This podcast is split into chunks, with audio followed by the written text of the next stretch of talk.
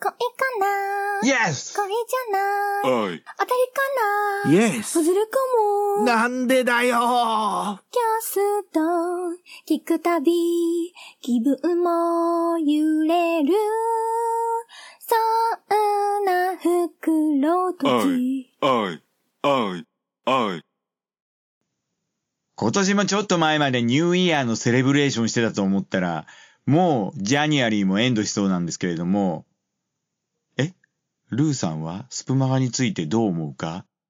うーん、 very difficult な question なんだけど、 one word で speak すると、 genreless な cast を listening できるってことかな？ん？毎週火曜土曜の別冊袋 close はどうかって？別冊袋 close って variety な cast だよね。まあ、火曜土曜は funny な cast が多いからね。テンションアップアップだよ。うん、リスナーがエンジョイしてくれるといいよね。でもね、 cast up する方は、なかなかネタが born してくれなくて大変なんだよ。で、しかもさ、 alone で recording してるだけだからね、リアクションがわかんないよね。まあ、笑うゲートには福 coming って言うし、cast listening してくれた everybody が smile してくれるといいよね。毎晩 7pm に cast up されるともう heart の bottom から natural に湧き上がってくる。七草花屋の二人で喋るもんえーラジオネーム文化部に限って大体むっつりさんからのお便り、えー彼女とデートをしている時無性にチューがしたくなるのですがこのご時世お互いマスクをしているのでタイミングがわかりません。どうしたらチューできますか？ということなんですが、えーなるほど。マスク時代の今チューは確かに難しいですよね。七草さんどうでしょう？いやそんなもんね。一旦マスクしたままチューってやってムード作ってイケボでマスク。外すよ。って言えばイチコロですよ。マスクトゥーマスクからのマウストゥーマウス、やだ、かっこいい。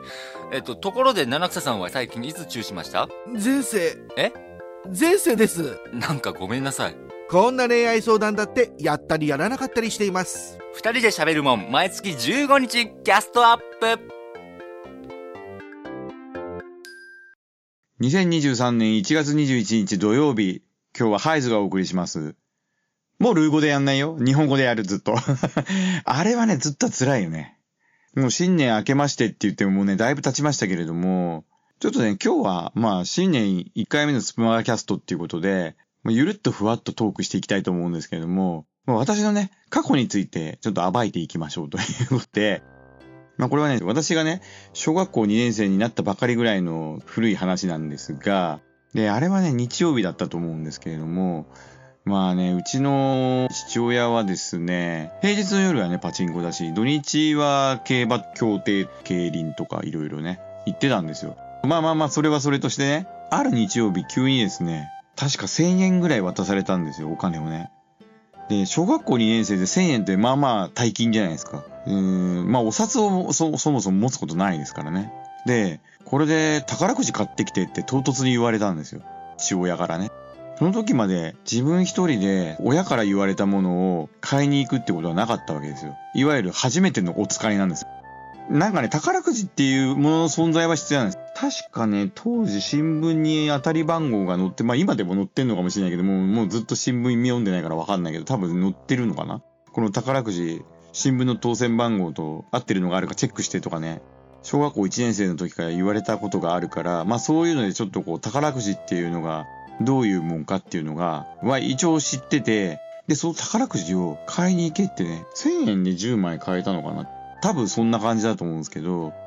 何回かもうその時は、親父が宝くじ買ってんのを横目で一緒に見に行ってたことはあった気がする。まあ、その地元のね、商店街のところに、えー第一勧業銀行、今でいうみずほ銀行ですね。当時は第一勧業銀行とか、まあ、略して勧銀って言ってたりしましたけれども、まあ、そこで宝くじが買えるっていう、その宝くじ買う売り場もなんとなくは何回かうちの親父が買ってるのを見たことがあるんで覚えていて、まあ商店街のあの勧銀のあそこの宝くじ売り場の窓口で買えばいいんだなっていうの言われたら思い出したんで、で、千円札を渡されて買いに行ったわけですよ。大体私の当時のね、まあ東京のね、ある市の自宅からですね、まあ10分ちょっとで行けるんで、12分ぐらいかな、歩いて。で、とぼとぼとぼとぼと小学校2年生のハイズ少年は、家から駅のね、近くの第一関銀の宝くじ売り場まで行って、千円札を握りしめてね、うん、まさかね、これが初めてのお使いだということはね、あんまりよくわかってないけど、とりあえず行ったわけですよ。で、行ってね、第一関業銀行の宝くじ売り場の窓口、専用窓口みたいなのが確かあって、そこで、誰も並んでなかったのね。それで、千円札出して、宝くじ10枚くださいっていきなりね、小学校2年生のハイズ少年が言ったわけですよ。まあでもね、まだ学校と家ぐらいしか大人の世界を知らないハイズ少年にとってはね、こんな全然知らないお店のね、知らないおばちゃんにそんな元気よく言えるわけはないから、もうすっごいドキドキしながら、頑張って頑張って声を振り絞って出した記憶がなんとなくあるんですよね。そしたらなんか向こうの店員のおばちゃんもね、あれ坊やが買いに来たの？みたいなこと言われて、いやもちろんそりゃそうだよと思って、うん。って言ったら、あれお父さんかお母さん一緒に来てないのって言われて、こっちがね、いや一人で来たって言ったんだけどなんか信じてもらえなかったのか、店員のおばちゃんが、お父様お母様ってなんかいきなり叫び出してね、だから一人で来てるっつってんのに、お父様お母様いらっしゃったら窓口に来てくださいっていうなんか叫び出して、いやだから僕一人で来たんだって言ったんだけど、なんか周りの知らない人ね、大人たちはみんなね、こっちの方振り向いて、すげえ恥ずかしいなと思いながら、あ、そうそう、これね、この宝くじ売り場って、外に面してるんですよ。だからこれ商店街の結構一等地のところなんで、その店員に叫ばれると、周りの大人全部注目するわけですよ。で、その中で、お前に買わせる宝くじはねえってね、言われるわけですよ。もう相当な周知プレイでしょ、これ。ひどい話なんですよ。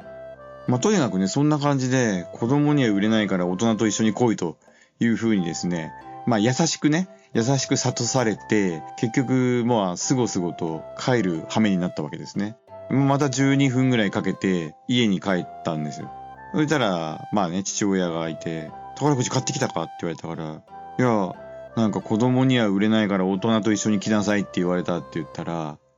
宝くじ10枚も買えないのかってなんかちょっと怒り出しちゃってね。いやいやいやいやいや、ただその1000円渡して10枚くださいって言うだけだらそれもできなかったのかとか、いやいや違う違う違う。そうじゃなくてそれやったんだけどダメだったっつってんだけど、あったくそんなこともできないね、もう、ガキの、